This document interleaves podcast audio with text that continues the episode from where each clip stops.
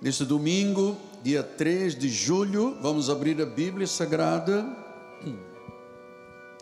no livro de Timóteo, segunda carta de Paulo a Timóteo, no capítulo 4. O tema de hoje é parte do que eu vou ler, entregando-se a fábulas e cobiças. Estamos todos com a Bíblia aberta? Conjuro-te perante Deus e Cristo Jesus, que há de julgar vivos e mortos, pela sua manifestação e pelo seu reino. Prega a palavra, insta, quer seja oportuno, quer não, corrige, repreende, exorta com toda longanimidade e doutrina. Pois haverá um tempo em que não suportarão a sã doutrina. Pelo contrário, cercar-se-ão de mestres segundo as próprias cobiças, como que sentindo coceira nos ouvidos. E se recusarão a dar ouvidos à verdade, entregando-se a fábulas. Tu, porém, se sóbrio em todas as coisas, suporta as aflições, faz o trabalho de um evangelista e cumpre cabalmente o teu ministério. Que esta palavra seja recebida, anunciada e pregada como boas novas de grande alegria. Vamos orar ao Senhor. Senhor Jesus Cristo,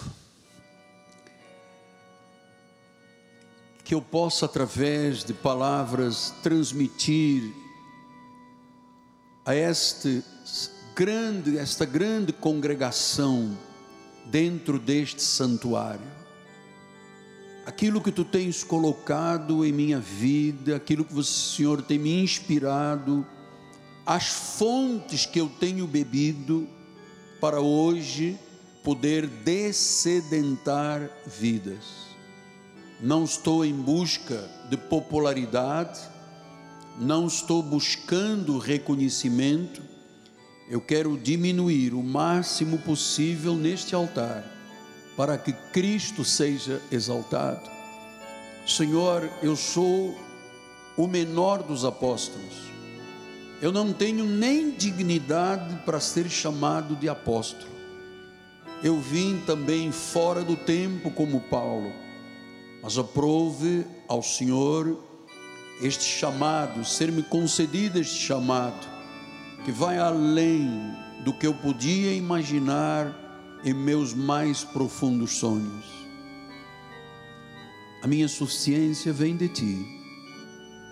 Só te peço, Deus, que o Senhor use os meus lábios, use a minha mente, as minhas cordas vocais, e que o Senhor me sustente neste altar que eu tenha capacidade até de suportar as aflições, que são muitas, são vindas de, vindas de todos os lados, de perto, de longe, mas eu estou aqui, Senhor, no cumprimento da tua palavra. Em nome de Jesus, e a igreja do Senhor diga: Amém, Amém e Amém. Muito obrigado, meu bispo amado. Meus amados irmãos, minha família, santos preciosos,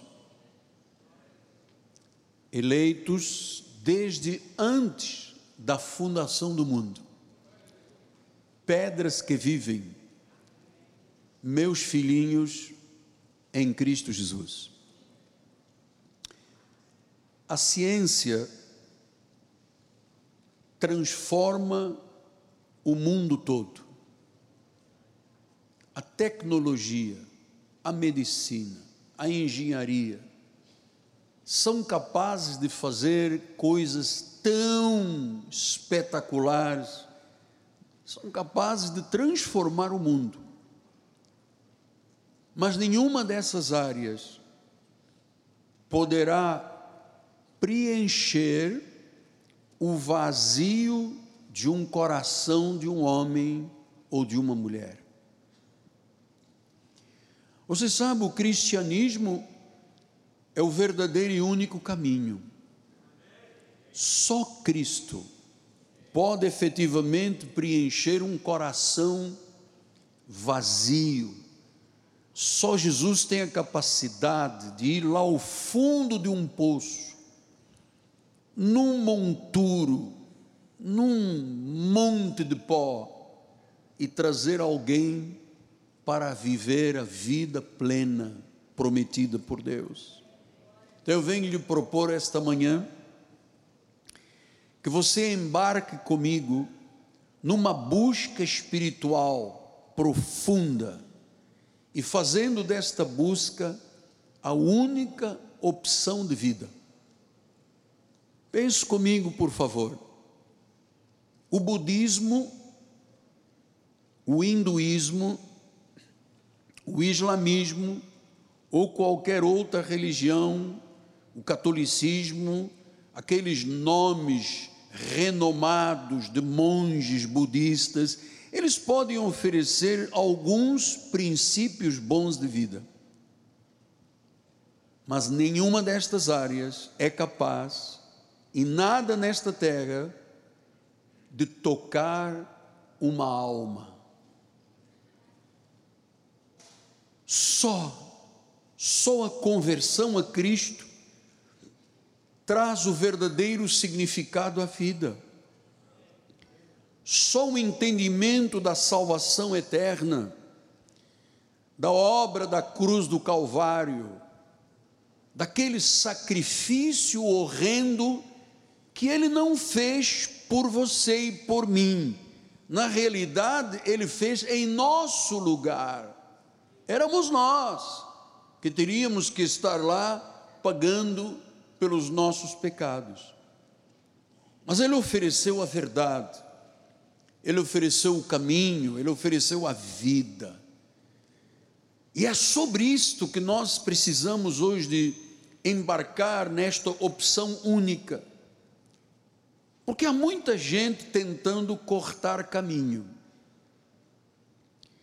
Há muita gente buscando atalhos sem um relacionamento com Deus, pessoas que acham que podem comprar algo ou parte da sua salvação, fazem sacrifícios, se ungem com óleo, entram em cerimônias, geram abluções, batismos nas águas, é, é, querem um, um cristianismo sem arrependimento, sem reconciliação, querem uma salvação sem submissão. E isto efetivamente não existe. Pastor, então, é, o que significa uma vida sem esta trilha? Não é buscar atalhos, é entrar neste caminho. Bom, Jesus explicou, quando ele falou sobre os dois fundamentos, ele diz em Mateus 7, 26, Todo aquele que ouve as minhas palavras e não as pratica. Então, nós estamos numa congregação de santos. Há um momento que tudo o que fizemos é absolutamente importante, é lindo, é necessário, o louvor, podermos oferecer, podemos cantar, expressar, bater palmas, isto é essencial para a vida. Mas na realidade, o que é profundo é a forma como você estabelece a sua vida. Não busque atalhos, por favor. Jesus disse: Todo aquele que ouve estas minhas palavras, mas não as pratica, será comparado a um homem insensato. Um homem insensato que ouve, mas não pratica e que edifica a sua casa, a sua vida, a sua empresa, os seus negócios, a sua carreira sobre a areia. Ou seja, uma pessoa que constrói uma vida, uma empresa, uma família sob a areia, sabe quais são as consequências. Jesus disse: depois viria a chuva, o vento com ímpeto, os rios que transbordavam, e diz: aquela casa cai, e será grande a ruína. Então, meu amado, minha amada, Deus lhe trouxe um ministério consistente, sólido, saudável. saudável. O que você come neste ministério são pastos verdejantes. Você bebe das águas tranquilas e de descanso. Você é ensinado a verdade, às vezes dói. Às vezes conhecer a verdade dói. Então, muitos estão buscando a sua própria verdade, mas não a verdade única de Jesus.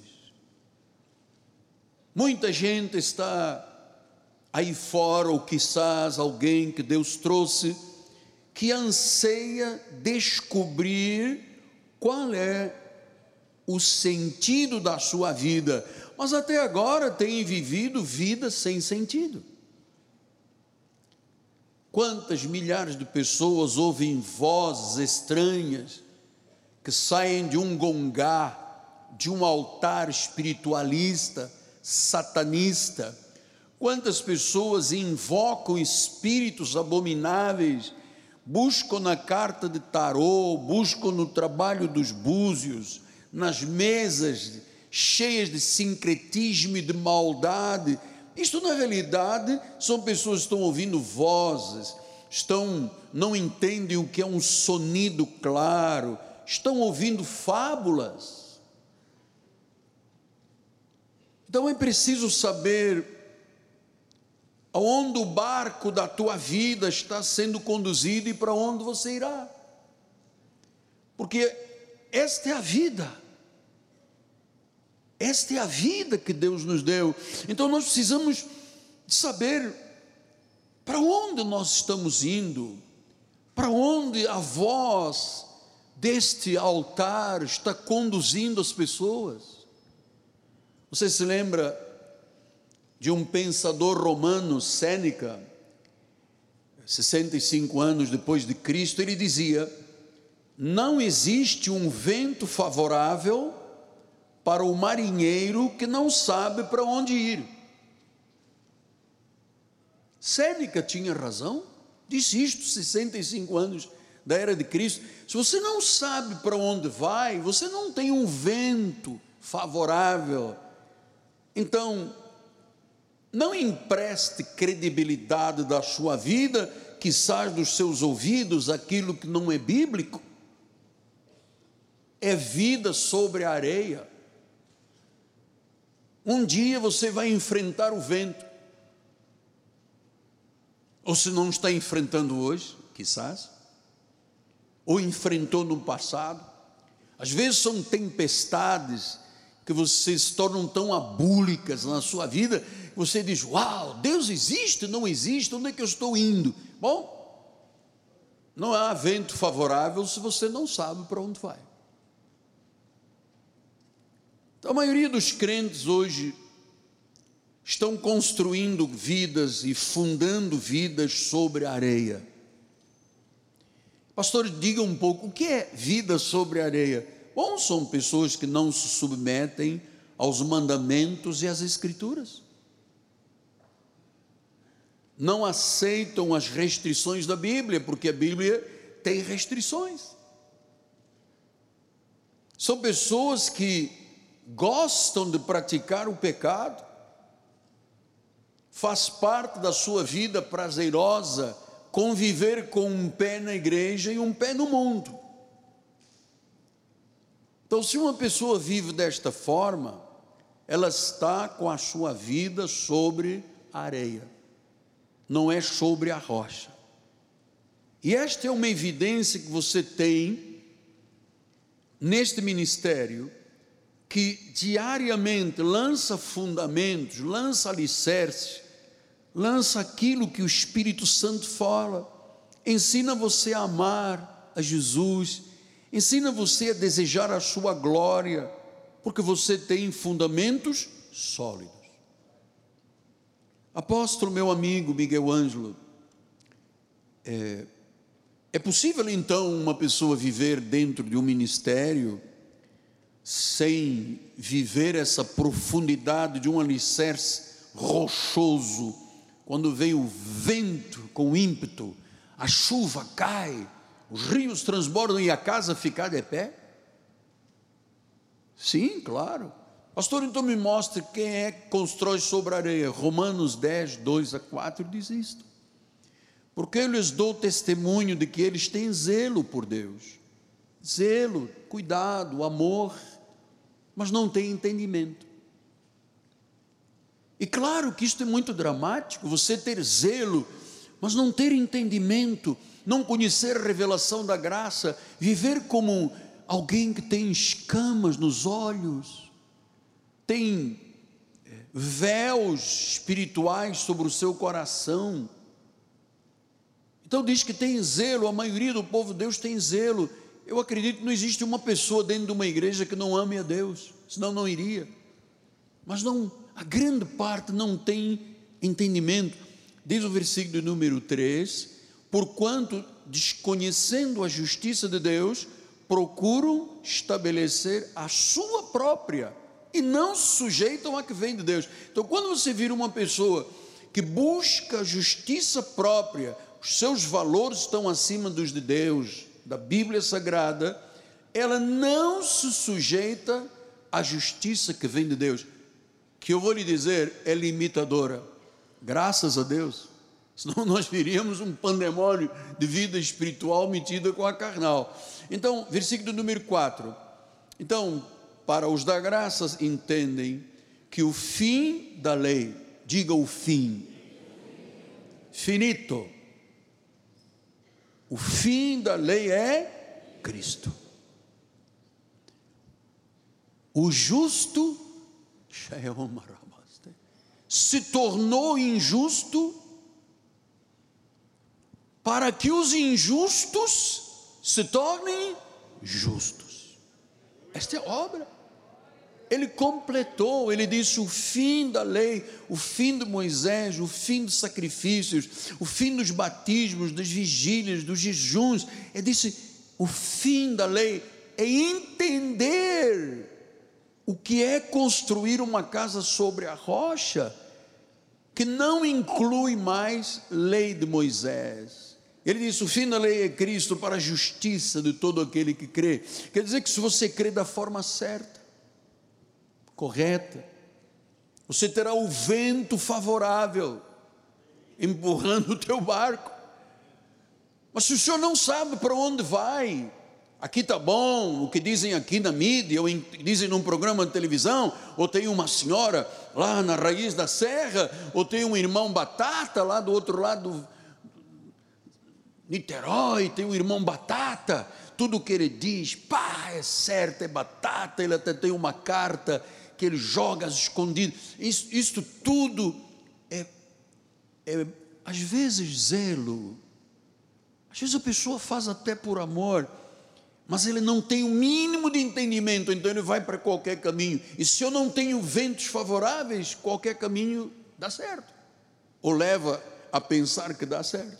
Então, meus amados, ninguém alcança os céus eternos por seus próprios meios. Nada nosso contribui para a nossa salvação, nada nosso. Lembre-se, nós estávamos mortos em pecados e delitos. Nós andávamos neste mundo segundo o príncipe das potestades do ar. Pastor, o senhor o senhor fala um monte de coisas, o senhor vive isto? Ai de mim se não vivesse. O senhor acredita nestas coisas que professa nesse altar? Amado, antes de trazer para você, eu acredito, as coisas que eu tenho alguma dúvida, eu não trago para você, mas eu não duvido de Deus. Às vezes a interpretação, eu tenho textos que eu estou elaborando há anos, mas o cerne o coração da Bíblia, o Cristo ressuscitado. Uau! Absolutamente. Estou enraizado. Estou enraizado.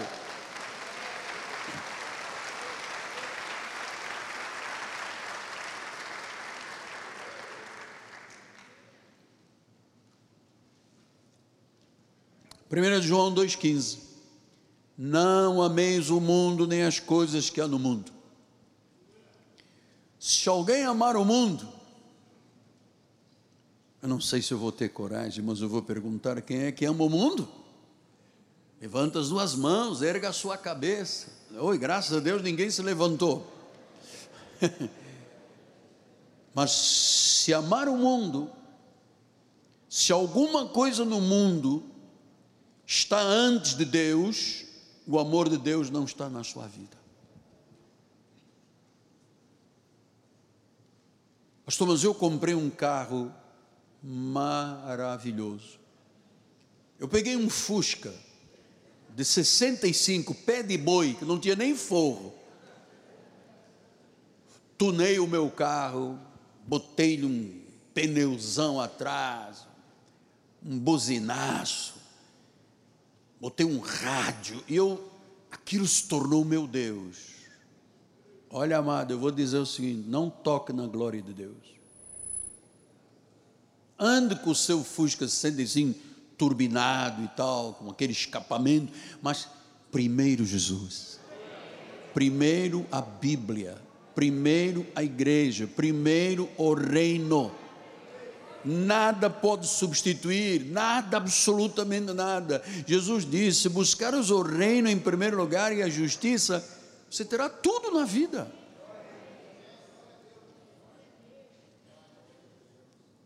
Se você não vive separado do mundo, este mundo é mau, este mundo é corrupto, você sabe que há pessoas que são possuídas pelo diabo neste mundo? E há pessoas tão mais poderosas do que o diabo que elas possuem o diabo. Isso é dramático. Você imaginar isso? Uma pessoa é possuída, outra tem tanto poder da maldade que possui o diabo. Então, se a pessoa é orgulhosa,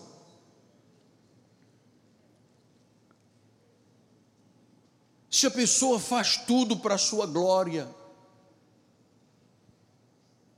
Por isso, o temor e o tremor que eu tenho de subir esta. Eu não subo ao altar com coisas no meu coração contra absolutamente ninguém. Porque eu sei o que, que isto tudo aqui representa.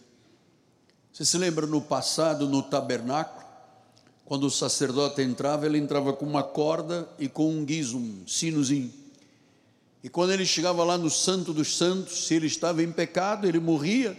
Depois as pessoas tinham que puxar a corda e trazê-lo. Amado, eu tenho muito temor de Deus. Eu quero passar isto para a sua vida, amado. Nós precisamos de entender que uma pessoa que quer glória para si, ou que ama mais os prazeres transitórios do pecado. Porque lembra de Moisés, está lá em Hebreus 11, que ele, ele entendeu que sendo filho adotivo de Faraó, portanto, na sequência de tomar o trono do Egito, educado na ciência, na astrologia, em tudo que era ciência mais, era a cultura melhor do mundo e a maior do mundo, que era do Egito. Houve um dia que ele disse: não, isso são prazeres transitórios do pecado. Eu amo mais a Deus do que a glória dos homens. E ele rompeu com Faraó, com a filha de Faraó, foi para um deserto, sofreu pacas, para ao voltar, Deus o usaria, você sabe, para libertar o povo de 400 anos de escravidão. A maioria das pessoas que se diz cristã ah, podem até dizer Senhor, Senhor, mas nunca entraram pela porta estreita. Diz que há uma porta larga, que o mundão está lá. Cidade Olímpica, batida. Você sabe que essas batidas que chegam a toda Jacarepaguá, chegam até, sei da onde, Pão de Açúcar naquele meio, tem muitas pessoas que depois saem e vão para as suas igrejas e dizem: Oh Deus. Então, se eu amar o mundo, Eu posso dizer, Senhor, Senhor, lembra-se Jesus disse isso em Mateus 7, 21, nem todo o que me diz Senhor, Senhor, entrará no reino dos céus. Pastor, então quem entra? Aquele que faz a vontade do meu Pai que está nos céus. Muitos, graças a Deus, apenas muitos, não todos. Naquele dia onde dizemos, Senhor, Senhor, olha, nós profetizamos em Teu nome, nós expelimos demônios em Teu nome, nós fizemos muitos milagres. E Jesus dirá explicitamente: Nunca vos conheci. Sim, mas nós profetizávamos. Eis que aquela varoa que vai casar com aquele varão. E tal. Nós expelíamos demônios, via uma pomba gira, pena verde, saia daqui, saia dali, saia de mim também, saia de todo mundo.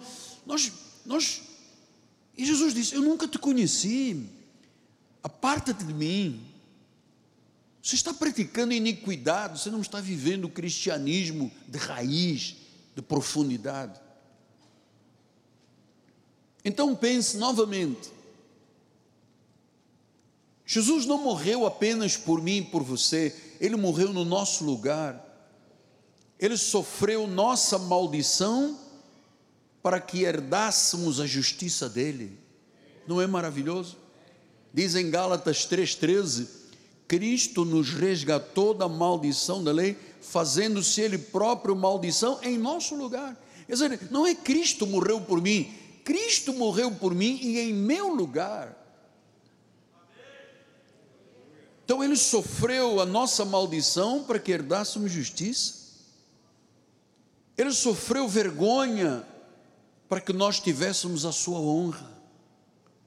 Diz em Hebreus 12, 2: olhando firmemente para o Autor e o Consumador da fé, Jesus, o qual, em troca da alegria que lhe estava proposta, suportou a cruz, não fazendo caso de ignomínia, ele suportou a cruz pela alegria dele pensar em mim e em você, na sua onisciência, na sua onipresença, onipotência, quando ele estava lá naquela cruz, aquelas seis horas terríveis, ele estava pensando, Miguel Ângelo, Miguel Ângelo, Maria, João, Antônio, estava pensando em cada um de nós.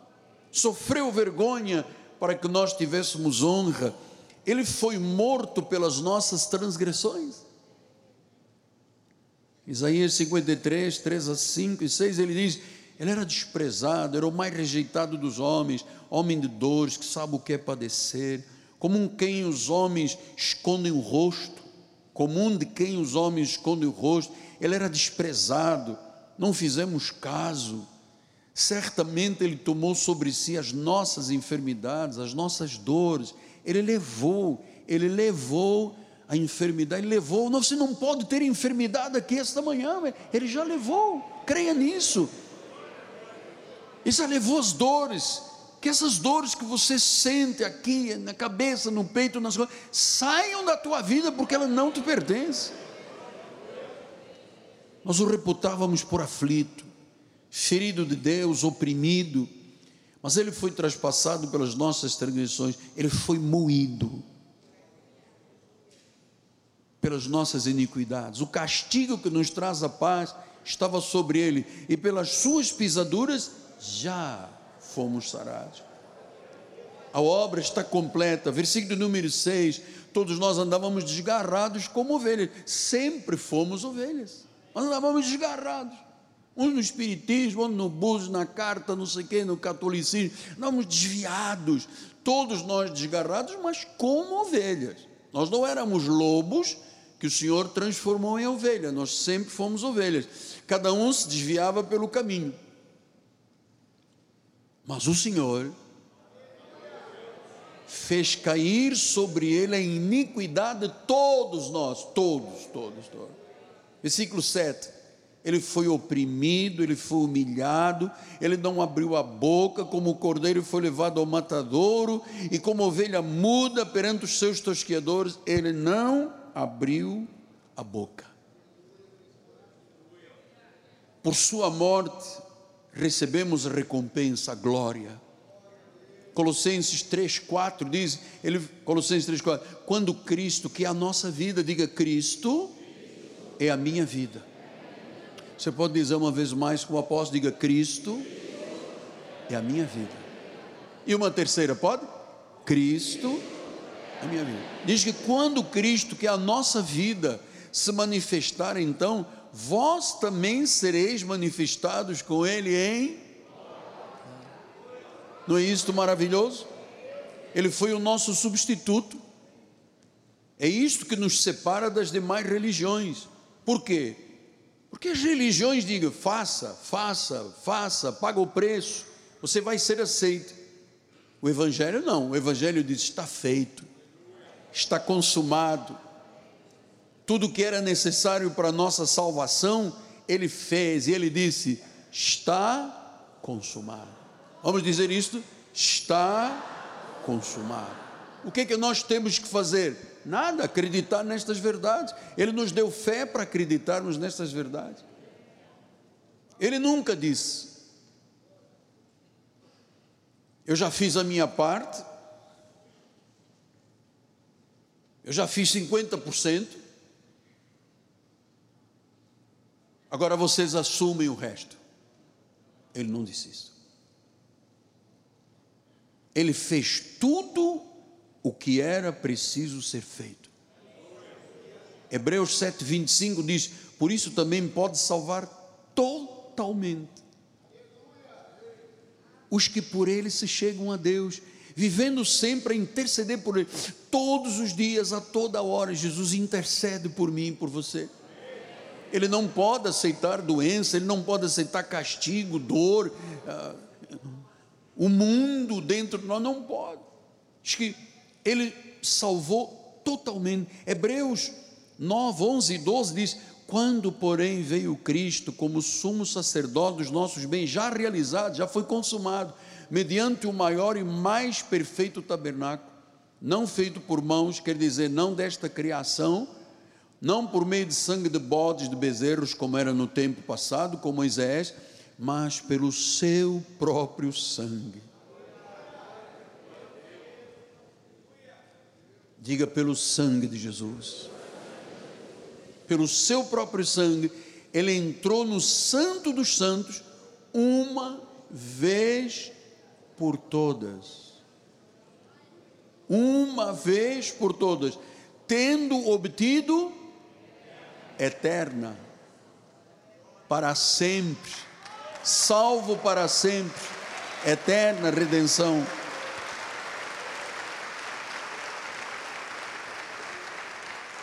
Ele é o Senhor, Ele é o Salvador, o seu favor está em nós, as suas misericórdias estão em nós.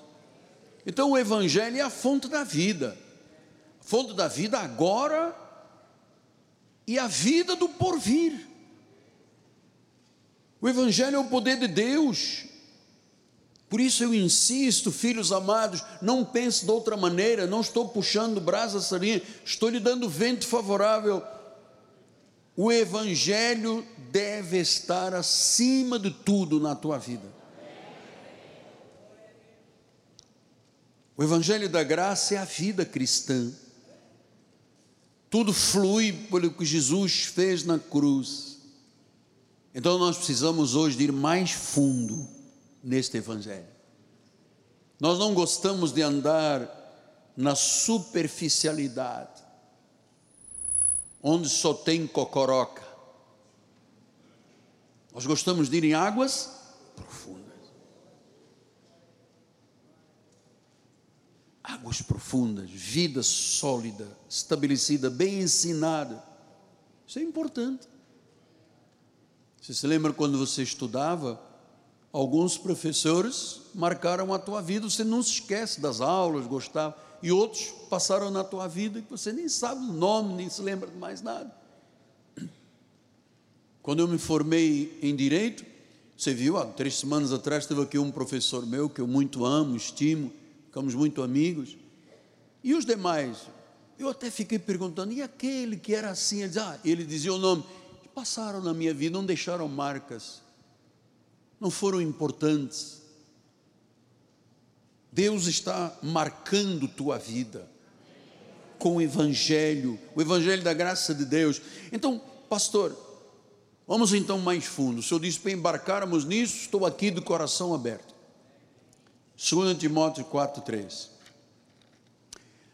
Haverá um tempo, isto é uma profecia que basicamente está se cumprindo nos dias de hoje. Pelo menos nas últimas duas décadas para cá, isto aqui é perfeito. Haverá um tempo que não suportarão a sã doutrina. Quer dizer, para quem Paulo estava escrevendo a Timóteo? Estava escrevendo para quem? Para espiritistas? Não. Confucionistas? Não. Estava escrevendo para quem? Para a igreja. Então ele está dizendo aqui: haverá um tempo em que as pessoas das igrejas não suportarão a sã doutrina, pelo contrário, vão se cercar de mestres segundo as próprias cobiças, como que sentindo coceira no ouvido. Pessoas que não suportam o que Deus diz, são cristãos, chamados cristãos, estão dentro de igrejas. Lembra-se, ele dá aqui alguns exemplos, no versículo 10 ele diz assim: Porque Demas, tendo amado o presente século, me abandonou, foi para Tessalônica, Crescente foi para Galácia, Tito para Dalmácia. Está falando, as pessoas da igreja dizem: Demas me abandonou. Era uma pessoa crente, estava na igreja, mas foi buscar outros ares. Versículo número 14, Alexandre Latoeiro, então esse aí, Deus me livre, causou muitos males. Quem lhe dará a paga? O Senhor. Versículo 16. Na minha primeira defesa, ninguém foi a meu favor, todos me abandonaram. Que isso não lhe seja posto em conta. Você está percebendo? O, o, apóstolo abrindo o coração, dizendo o que, que, era a realidade daquelas pessoas que não suportavam a sã doutrina. 17 e 18. Mas o Senhor me assistiu, me revestiu de forças para que por meu intermédio a pregação fosse plenamente cumprida e todos os gentios ouvissem. Fui libertado da boca do leão. Versículo 18: O Senhor me livrará também de toda obra maligna vai me levar a salvo para o seu reino celestial. A Ele é glória pelos séculos dos séculos. Então, vamos pensar, diz que há crentes, não estamos, ah, porque é uma pessoa que nunca entrou na igreja, então ele tem toda espécie de dúvida. Claro, a pessoa que não entrou na igreja não pode conhecer o que se conhece dentro da vida daqueles que frequentam, participam, estão enraizados numa igreja. Mas diz que pessoas da igreja não suportarão a sã, o que é saudável, o que é puro, que é verdadeiro, o que é obra da cruz, o que é a morte, o que é a ressurreição, o que é a segunda vinda de Cristo, diz que eles não suportam isto. Então, muitos hoje, passados 2021 anos, não suportam ouvir a palavra pura, gostam de mentiras. Estão cercados de pessoas mentirosas. Ele disse: Ah, então são pessoas que gostam de ter uma vida sobre areia, construída em madeira, palha e feno.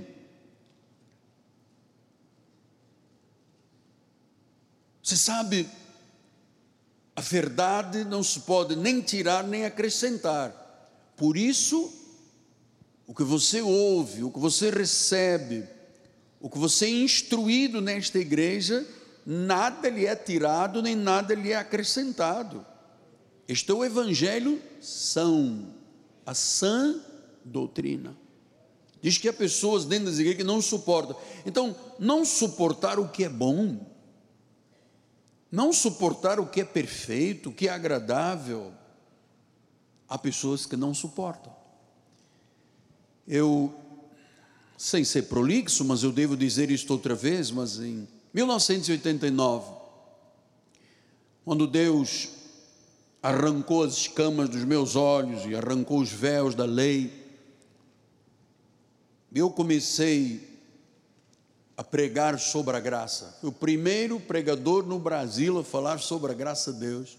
Fui o primeiro pastor consagrado como apóstolo foi o primeiro consagrado como profeta e apóstolo. Então, quando eu comecei, eu vou lhe dizer, filho, o mundo caiu na minha cabeça. Teve até um líder que escreveu um livro chamado A Desgraça da Graça. Escreveu por minha causa. Outro de São Paulo escreveu Os Super Crentes. Estava lá em segundo lugar o Miguel Ângelo. Por quê? Porque eu pregava e prego a sã. Aqui não há mescla. Aqui é preto no branco. Vocês estão vendo, está lendo a minha acompanhante. Então, há pessoas que, quando começaram a ouvir, não é livre-arbítrio. Eu comecei a dizer: livre-arbítrio não está na Bíblia. E a turma dizia: Uau! Não está? Não, está sim. Aí corre, imprime, vai não sei o que, busca, não encontraram. Trindade celestial não está na Bíblia. Quando eu comecei a mostrar que livre-arbítrio era um mito, era uma mentira, um engano de Satanás para roubar a glória de Deus, a amada turma veio em cima de mim em peso. Na televisão, na rádio, começaram a falar tem um homem aí perigoso. É 1,69m, perigoso. Perigosíssimo. Ele tem um livro preto. Eu tenho. Este por acaso é de capa preta. Igual ao teu. Né? Se você usa a Bíblia de senhora, deve ser cor-de-rosa. Mas o meu. Então, ele. Ah! E vem um senhor, ele é muito manso na hora de falar sobre ofertas. Ele fala manso mas depois vem um senhor e lhe dá um negócio e ele bebe. Ah, mas depois ele vira um leão. Oh, hoje eu estou bebendo água do Guandu. Amostra. Não, não, foi tirada da Lagoa da Barra. É da Barra.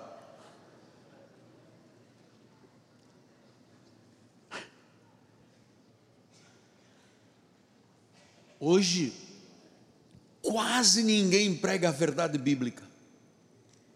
Acredite, eu sei isto é muita responsabilidade do que eu estou dizendo, mas a maioria dos ministérios estão muito distantes da verdade, muito.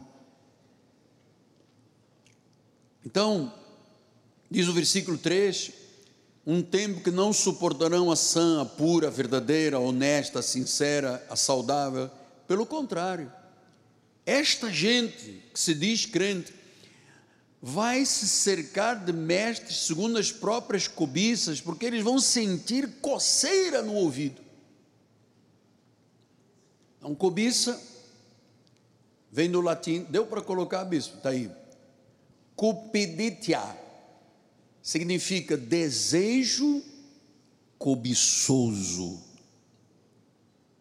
São pessoas que têm uma vida conturbada, instável, rebelde, influenciados pelo maligno. Então diz que há pessoas que se cercam com os próprios mestres, segundo cupidítia, segundo o desejo cobiçoso.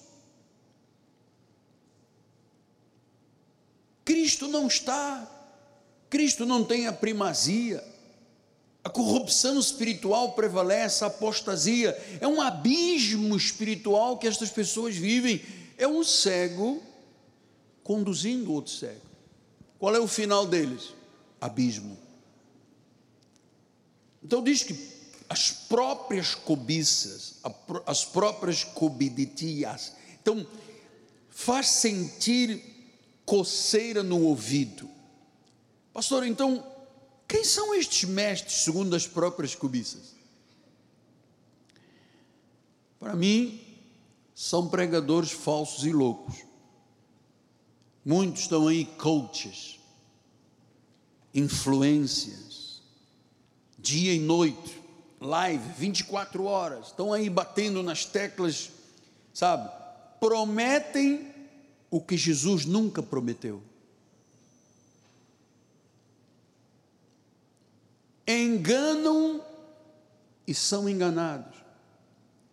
Barganham com Deus ou o Senhor faz, ou eu rasgo a Bíblia.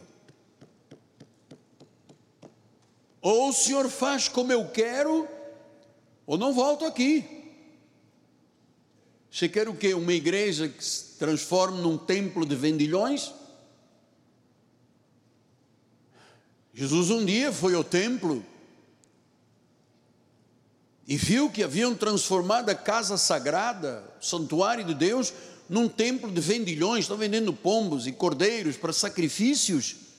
Jesus virou a mesa, pegou um chicote, chicoteou a turma e disse: Isso é a casa do meu pai. Isso aqui não é terreno maligno, é a casa do meu pai. A casa do meu pai é chamada casa de oração. E ele deu uma chicotada lá no ar e disse: caia fora.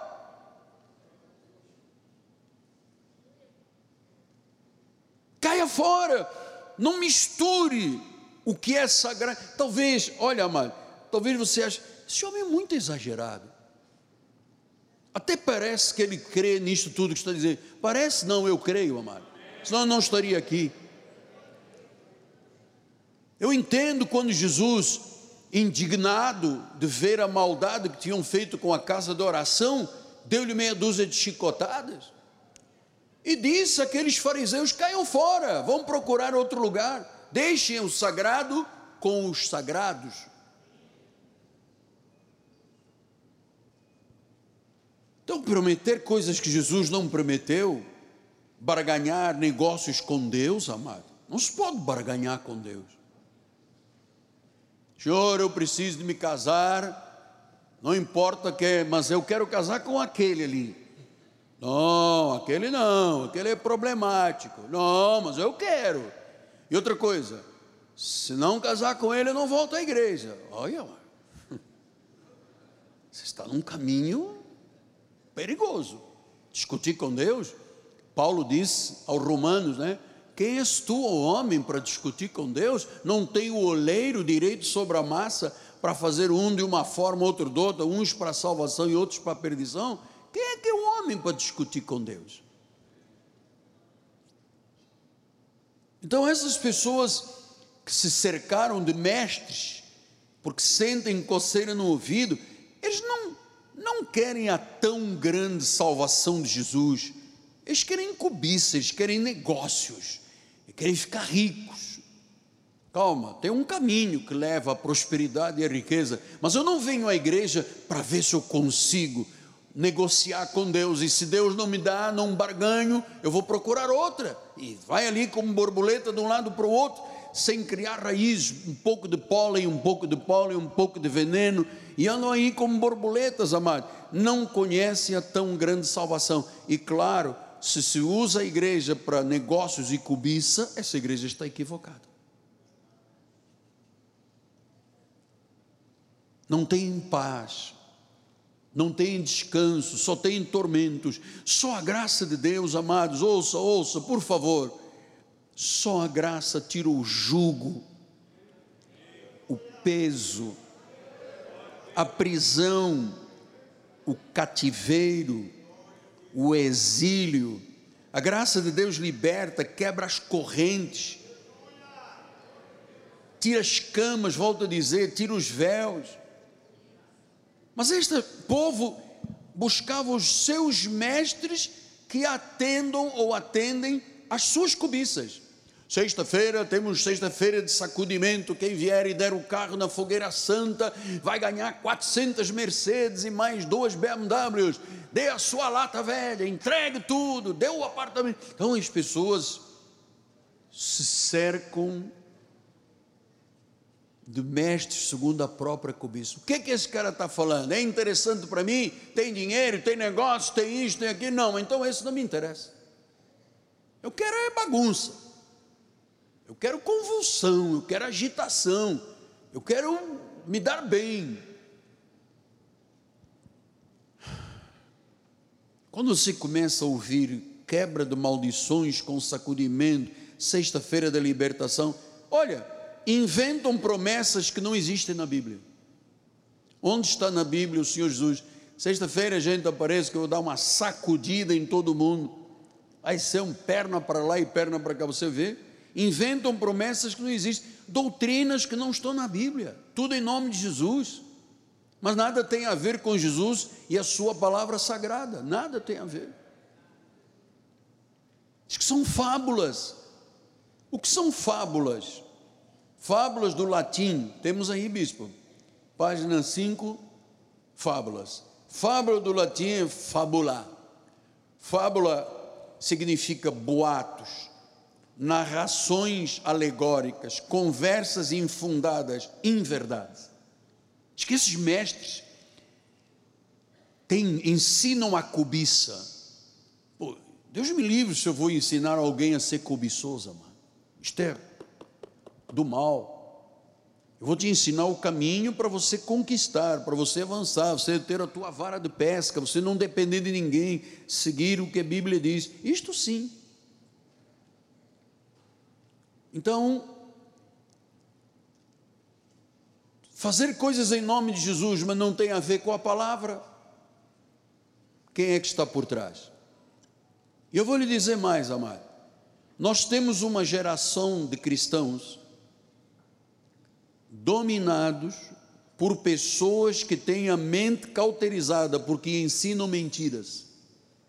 Paulo disse em 1 Timóteo 4: Ora, o Espírito afirma expressamente que nos últimos tempos alguns vão apostatar da fé, vão, desviar, vão se desviar da fé, porque estarão obedecendo a espíritos enganadores e ensino demônio. Aonde? Dentro das igrejas. Isso é dramático dramático, pai. Dentro da igreja, ensinando espíritos enganadores, ensinos demônios nos altares.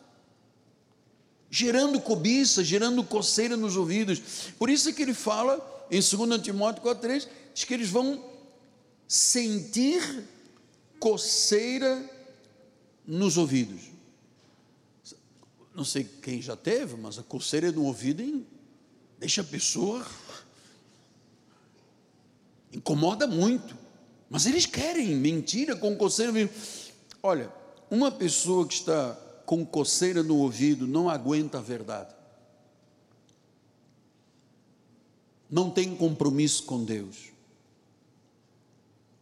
Não tem a igreja como a essência da sua vida. Versículo número 4 diz: Vão se recusar a dar ouvidos à verdade, vão se entregar a boatos, narrações alegóricas, conversa infundada em verdade, a fábulas, mentiras e invenções. Agora, o que que Paulo disse? Estava escrevendo a Timóteo, Timóteo era um jovem, estava escrevendo à igreja, era um jovem, filho na fé, um pastor muito jovem. E ele diz no versículo 5: ser sóbrio em todas as coisas. Ser sóbrio. Então, Deixa eu lhe explicar.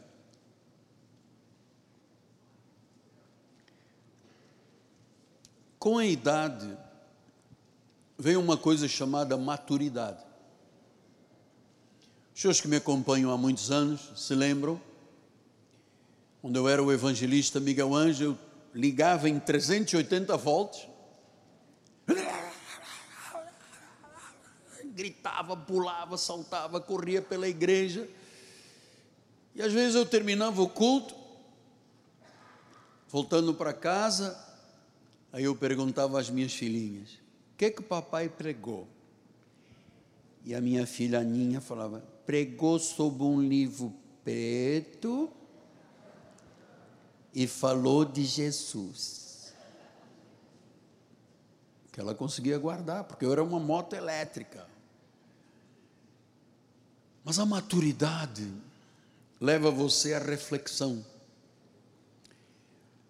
para a sobriedade. Eu, você sabe, já estou a caminho dos 70 anos, e Deus me deu uma maturidade e uma sobriedade. Que eu vou lhe dizer uma coisa, é, era muito difícil eu ter isto naturalmente. Que vem numa sociedade muito cheia de convulsões, de guerras, disso, daquilo. Então, com a maturidade, com o crescimento, com o estudo da palavra, com horas de joelhos, rosto no chão, Deus foi me dando uma sobriedade. Eu duvido se você está me ouvindo aqui há quase 40 minutos, se você não está guardando isso. Eu poderia ter ligado ali na tomada e despachar, e então as pessoas mais idosas teriam muita dificuldade de concatenar tudo, as pessoas mais jovens talvez gostassem, e alguém uma vez disse: Miguel Anjo não é mais como ele era quando estava no cinema. Estava no cinema, tinha 27 anos, né? Realmente não sou. Olha a minha cabeça, olha.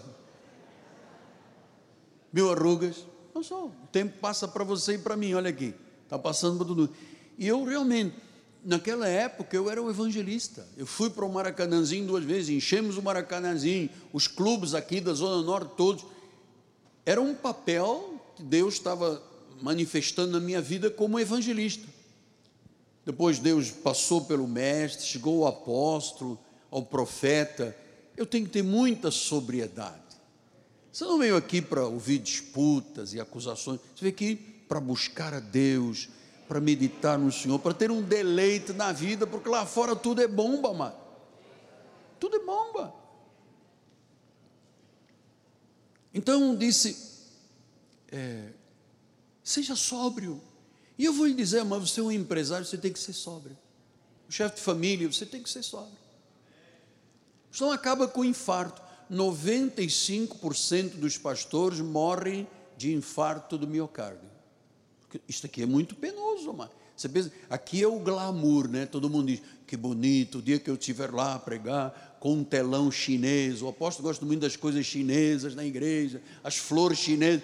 É tudo muito bonito. Você não sabe o que acontece das 5 horas da manhã até a meia-noite, quando eu desligo o telefone. Se você soubesse, você ia me ajudar muito mais. É muito peso. E eu tenho que ser sóbrio. A agitação já está lá fora. Você não vem à igreja para se agitar, você vem à igreja para reflexionar, olhar para dentro de você, buscar a Deus.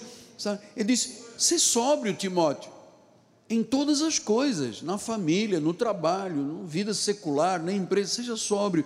Ele disse: suporta as aflições. Paulo dizendo a um jovem pastor: sobriedade, sobriedade, não agita, segura o facho, se acalma. Depois ele disse: suporta. E você só suporta as aflições se você tiver algo muito bem estabelecido no seu coração. Com a pandemia, 40% das igrejas fecharam mesmo. 40%. Estados Unidos, milhares e milhares e milhares de igrejas fecharam. Porque megas, mega igrejas a partir de 1.500, 2.000 lugares, amado, de repente não tinha ninguém, não havia comunicação, as pessoas se dispersaram. O lobo veio, a mentira veio, a apostasia veio. Então, graças a Deus, que uma das coisas que eu, eu, eu sei que o ministério e a vida cristã também tem em parte sofrimento, angústias, aflições. Não é só cantar e louvar e pular, tem dificuldades. Você numa empresa cheia de espiritistas, cheia de gente contra a Bíblia, e você dizer, eu sou um crente em Jesus Cristo, amado, só quem tem calça faz isso. Não aguenta. Vai dizer como Jesus disse: Pedro, você vai me negar. Quando cantar o galo, você vai dizer que não me conhece. Eu não, eu vou contigo até a morte. Cala a boca. Aí quando a empregada disse, ele estava com o mestre. Eu nunca ouvi falar. Quem é? Jesus Cristo, o Senhor, o Messias, o Salvador, o Rei. Desculpe qualquer coisa, não conheço. Aí ele tentou escapar para o outro lado e veio outro. Não, você também andava com ele. Ah, Deus me livre. Não, eu sou do pagode, eu gosto do sambinha. Eu não estava lá, estava assistindo. Não. Na terceira vez, o galo soltou-lhe uma. Cacaracá, mentiroso! Diz que ele chorou amargamente, porque traiu Jesus. Então, a vida cristã tem sofrimentos, tem aflições. O próprio Cristo, você acabou de ouvir, eu estava lendo aqui Isaías, como é que ele foi moído, pisado, humilhado pelas nossas transgressões no nosso lugar. Então, suportar aflições. Ele diz: faz o trabalho do evangelista, prega, cumpre cabalmente o teu ministério. Então, olha o que a graça genuína gerou na tua vida e na minha vida. Olha o que a graça de Deus gerou na minha vida e na tua vida. Olha o nível espiritual desta grande igreja. Olha a maturidade. Você vê meninos jovens pregando como se tivessem já 30 anos de pastorado. Entendendo que a Bíblia é o farol, é a bússola, é a voz de Deus. E claro, que pelos frutos se conhece uma árvore. Como é que eu sei que uma pessoa é cristã na essência? Não é vir à igreja para chegar a casa e haver abuso e violência, agressão e palavrão. Não, não. Como é que sabe que uma pessoa é salva? Pelo fruto do Espírito. Olha o que diz aqui em Gálatas 5. O fruto do Espírito. Portanto, a prova que o Espírito Santo está na tua vida é, em primeiro lugar, amor. Se não houver amor, alegria,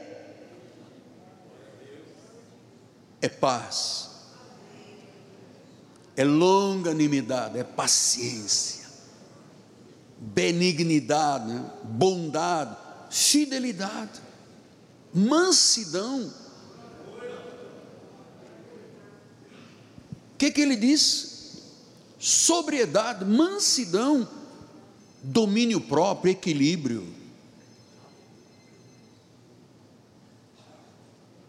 Domínio próprio na relação familiar, na relação com filhos, esposa, marido, domínio próprio que Satanás está lá o dia inteiro jogando brasa na tua casa, na tua empresa, às vezes você se desvia, às vezes você larga a fé, apostata, a luta é diária, 24 por 7.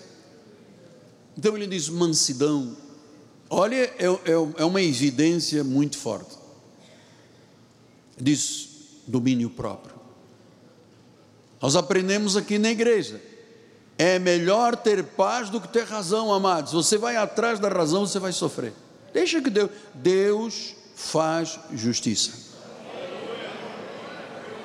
Tarde ou temprano, tarde ou cedo, ele faz. Parece às vezes que demora. Amado, acredite nisso, Deus é por você.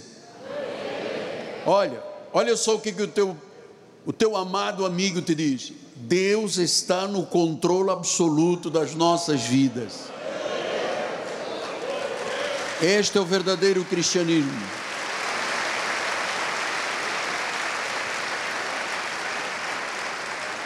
É isto que se vive na nossa igreja. Amor, alegria, gozo, exultação, paz. É o amor de Deus em nós. Estamos contentes em qualquer situação. Somos um povo e o pastor para a ovelha, ovelha para o pastor. Somos um povo leal, sincero, honesto. Estes são os frutos que nós damos nesta igreja: amor, alegria, bondade, misericórdia, mansidão, domínio próprio. Graças a Deus, eu não conheço uma outra igreja, tirando a nossa denominação, que não tenha os grupos. O grupo do presbítero, o grupo da mulher do pastor, o grupo. Nós não temos. Eu, quando percebo alguém que é ou tenta dividir, eu sempre digo: caia fora, mano. Procura um lugar que se adapte aos teus transtornos que você tem. Procura um lugar que se adapte. Porque num lugar sagrado, num lugar santo, num lugar onde realmente o Espírito Santo diz: contra estas coisas não há lei.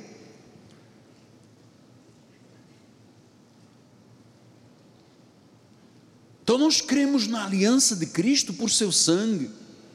Por isso nós neste ministério aprendemos a suportar todas as aflições. Nós somos sábios, nós somos lúcidos, nós somos orientados, nós suportamos toda aflição, toda rejeição, toda perseguição, toda gozação que fazem contra mim, todas as acusações, eu suporto. Porque eu estou aqui fazendo um trabalho do evangelista, pregando a mensagem de Cristo, trazendo a revelação genuína, criando firmeza, dizendo não há outro caminho, filhos. Nós não nos adaptamos na. Você vê, este ministério não traz nenhuma adaptação do mundo aqui para dentro. Não traz. Este ministério segue Jesus, este ministério não olha atrás. Nós não somos como a mulher de Ló, que olhou para trás e se transformou numa estátua de sal. Nós não temos nenhuma saudade do mundo, temos? Quanto dinheiro nós gastamos, quanta saúde, quanto desperdício de vida, nós não temos nenhuma saudade do, do mundo, nenhuma. Ah, também não temos nenhuma saudade da lei. Poxa, apóstolo, tenho uma saudade daquele tempo que vinham 30 pombagiras, uma pena verde do Zé Pilintra. Oh, tenho uma saudade. Você sabe que isso, no início da graça, um dos nossos pastores veio ter comigo e disse isto, li, literalmente. Apóstolo, que saudade. Uma vez entrou um rapaz endemoniado, só tinha uma perna e dava saltos de uns 5 metros de altura, mano. E o irmão me disse: Cara, gostava de agarrar naquele cabelo, sai, sai você também e tal. Tínhamos até um irmão que tinha um pouquinho de dificuldade de hálito, você sabe isso, né? Ele comia muito alho e foi dizer a uma pessoa endemoniada: saia! E ele disse: tá bom, eu vou sair, pô. Eu volto aqui, pá. Era alho, né? Alho com cebola, é uma delícia. Então, em Cristo, nós teremos a vida eterna, sem saudades do mundo, sem saudade do carnaval, do, da música do mundo, da lei de Moisés, do sacrifício, do jejum, da vigília. Nós acreditamos num Cristo ressuscitado que dá vida eterna, vida vitoriosa, e Ele, Cristo em nós, é a esperança da glória. Diga isso com os seus lábios, diga: Cristo em mim é a esperança da glória. Uma vez mais, Cristo em mim é a esperança da glória. Glória a Deus.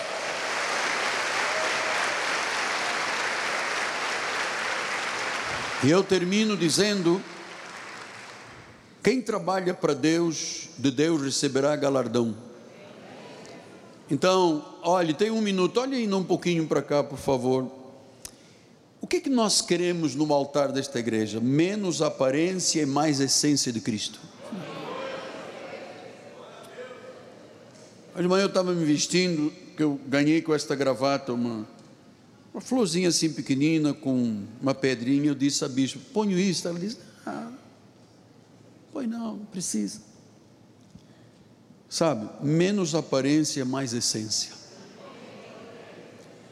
Eu termino com uma frase que eu vou deixar isto como uma marca para o resto da vida de todos nós, porque a vida está passando, olha aqui. Por favor querido, pode colocar, do latim. Ora et labora, nam mores venit omni ora. Esta frase em latim quer dizer: ora e trabalha, pois a morte chega a qualquer hora.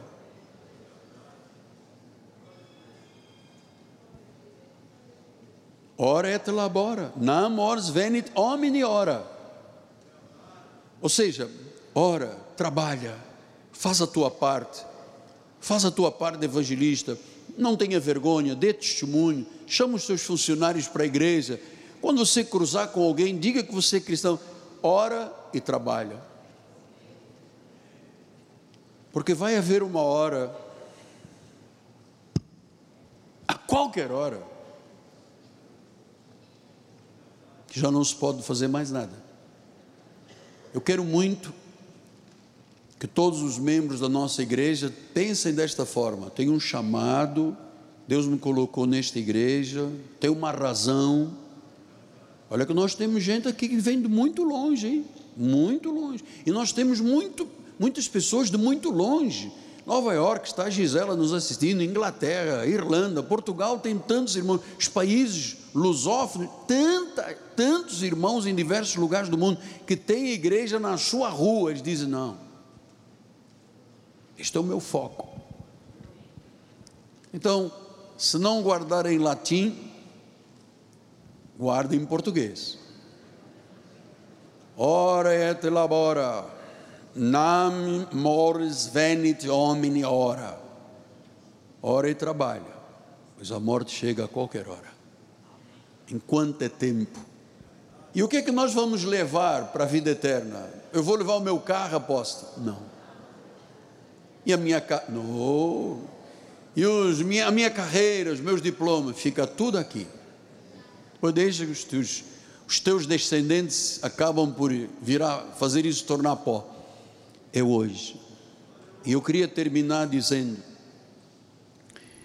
se alguém entre nós, ou participando pelas mídias sociais à distância, que realmente ainda não não teve um encontro definitivo, sabe, um, um, rasgar, não é de roupa, é de coração, conforme disse o profeta, rasgai os vossos corações. E ainda tem um pequeno apreço pelo mundo, ainda de vez em quando está lá com o pé do outro lado, e ainda não se rendeu a Jesus.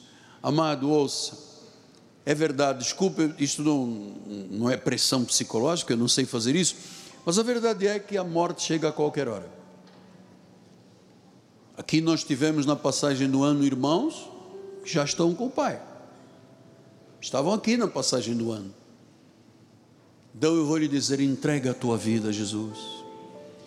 Se você confessar com a tua boca e crer com o teu coração que Jesus é o Senhor, que morreu e ressuscitou, a Bíblia diz: serás salvo. Salvo é o que? Livre do inferno, livre do diabo, livre do mundo, da condenação, do juízo final, livre da maldição, livre de tudo aquilo que o mundo e o inimigo geram livre. Serás salvo, curado, transformado, regenerado, novo homem, nova mulher. Então, no teu lugar, entrega a tua vida a Jesus, amado. Lembra que no início da mensagem eu disse: budismo, hinduísmo, islamismo, catolicismo, monges budistas, nada disso toca a alma. Se você entrou aqui ou está lá do outro lado e que tinha um vazio no coração e que se sente agora preenchido, você bebeu de uma água, um gole, nunca mais você terá sede, nunca mais. Daqui a pouco vamos comer do corpo e beber do sangue, nunca mais você terá sede.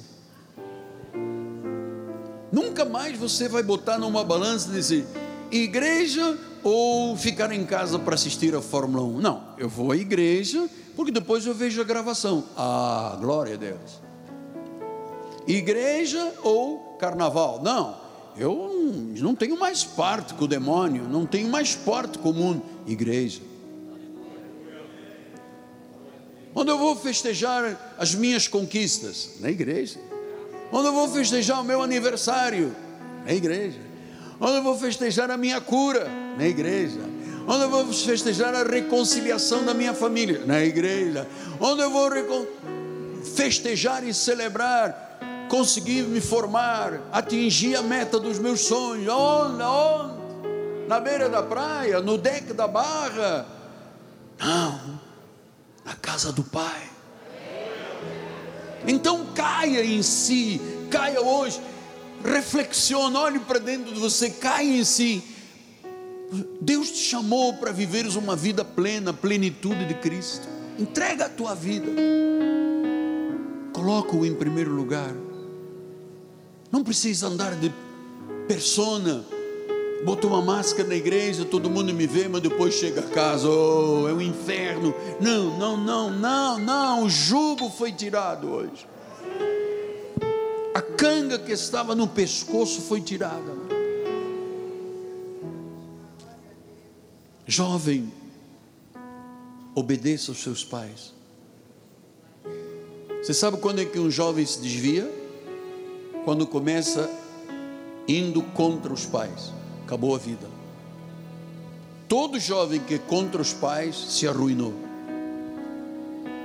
Entrega a tua vida, ama os teus pais. Os pais estão de passagem também.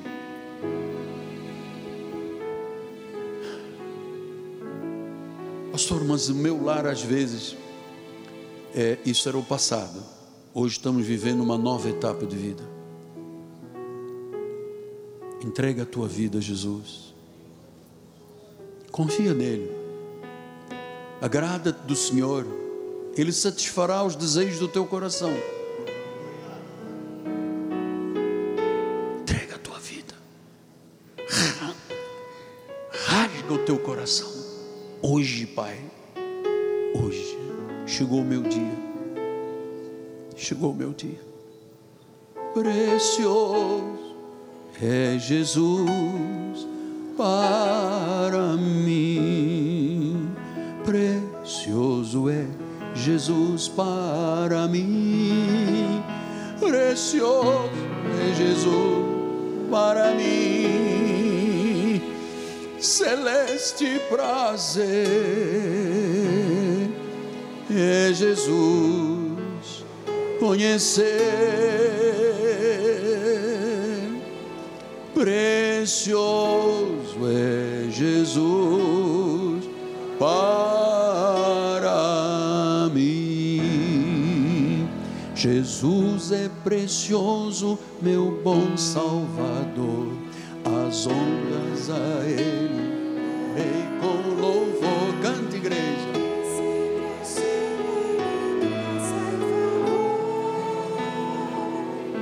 precioso Jesus para mim, precioso Jesus para mim.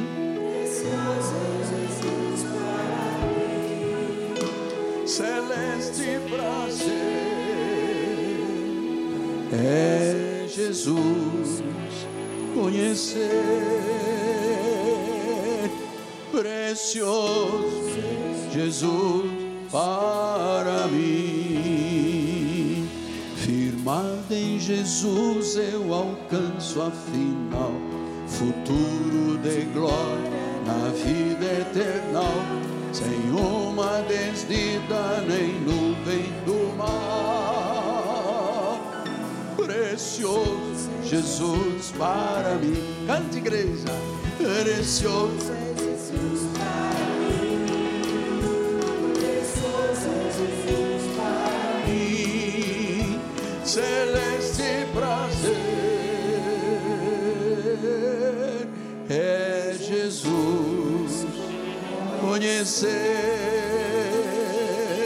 precioso Jesus para mim.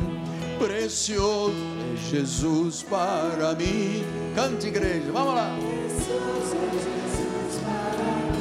Celeste prazer. É Jesus conhecer, diga igreja, precioso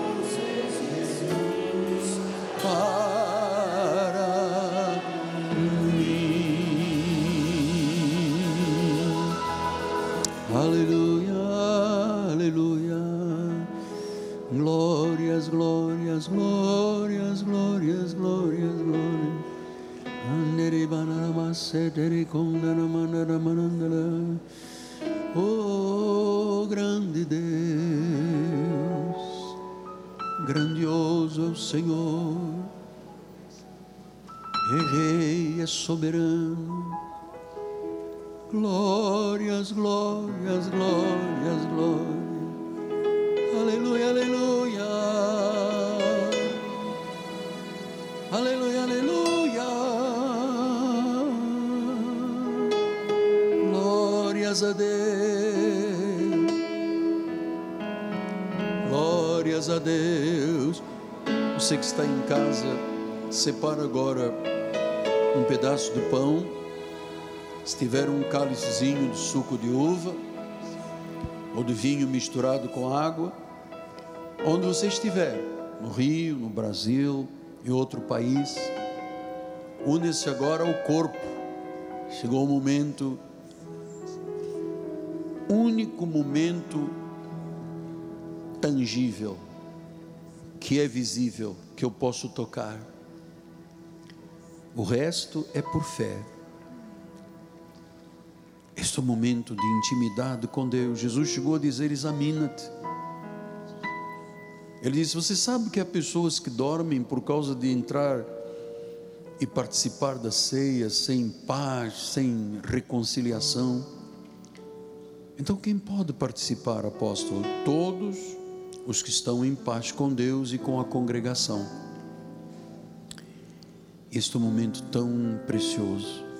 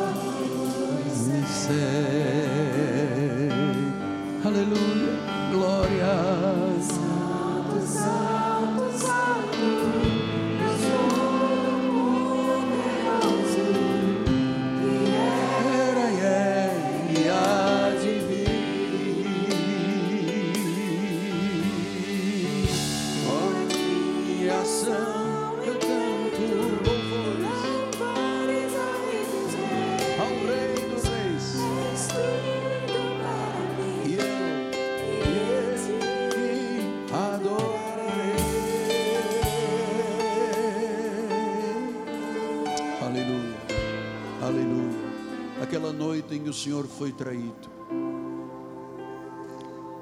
Tendo tomado o pão em suas mãos, o abençoou e partiu. E deu aos seus discípulos, dizendo: Este é o meu corpo. Este é o meu corpo. Naquele corpo, naquelas chagas, estava a nossa cura. Estava a nossa cura. Ele disse que pelas chagas de Cristo já fomos sarados. Do alto da cabeça planta dos pés, o nosso corpo é saudável, todas as células regeneradas, novos órgãos. Ele pode, ele pode ele pode todas as coisas. Ele pode. Ele tem o controle de tudo. Aleluia. Eu abençoo o pão que temos em mãos. E eu digo: comamos todos até que Ele volte. Este é o corpo de Cristo.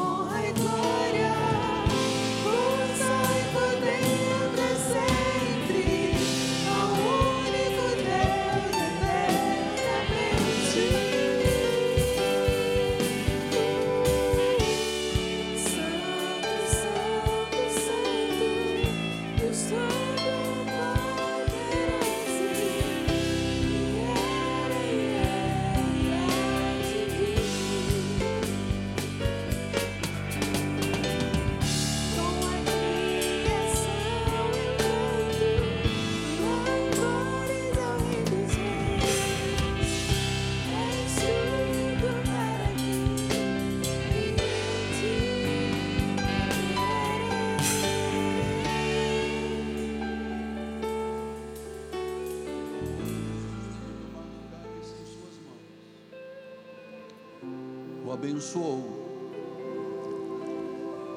E ele disse: Este cálice é o cálice da nova aliança.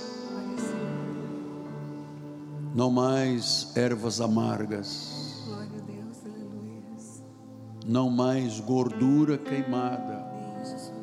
Não mais sacrifícios humanos. O Cordeiro perfeito foi sacrificado em nosso lugar.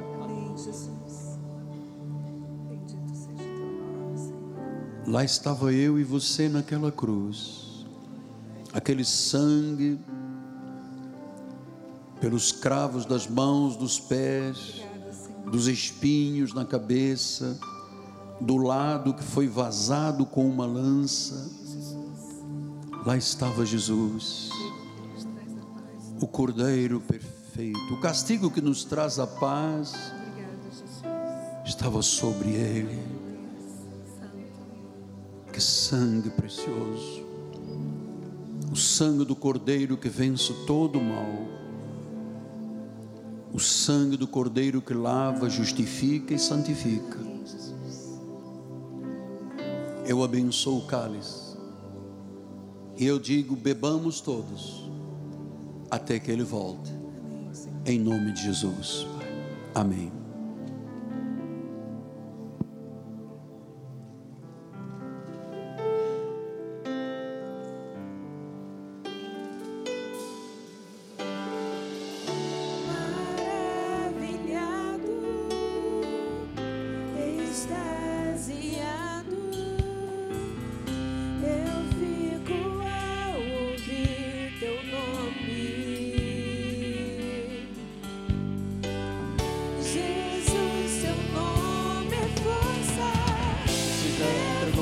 pode ficar de pé, por favor.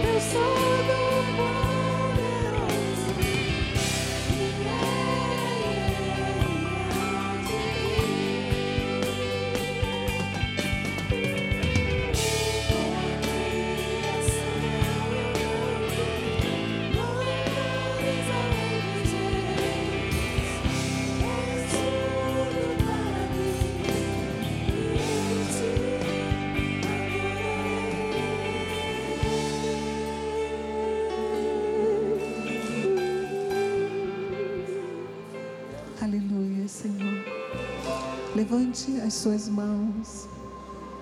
Obrigada, Senhor, por estarmos nesta manhã na tua casa, Senhor.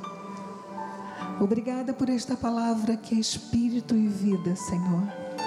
Nós sairemos daqui para ter um mês de julho abençoado, Senhor. Onde nós veremos sinais, prodígios e maravilhas, Senhor. Senhor, revela-te a nós. Nós dependemos, nós cremos, nós te amamos, Jesus. E te pedimos, põe os teus anjos à nossa volta, Senhor. Livra-nos do inimigo visível, do invisível, Senhor. Que alguma fortaleza que tenha se levantado contra qualquer irmão aqui caia por terra agora em nome de Jesus, Pai. Porque sobre a nossa vida não vale encantamento. Saia daqui feliz. Não aceite nenhuma dúvida no seu coração. Você foi chamado para viver a poderosa graça de Deus. Graça e paz, boa semana e um mês abençoado. Amém. Graça e paz a todos. Que este domingo seja o melhor domingo da sua vida. Que esta semana seja mais poderosa e que este mês seja o mais enriquecedor. Graça e paz com os anjos.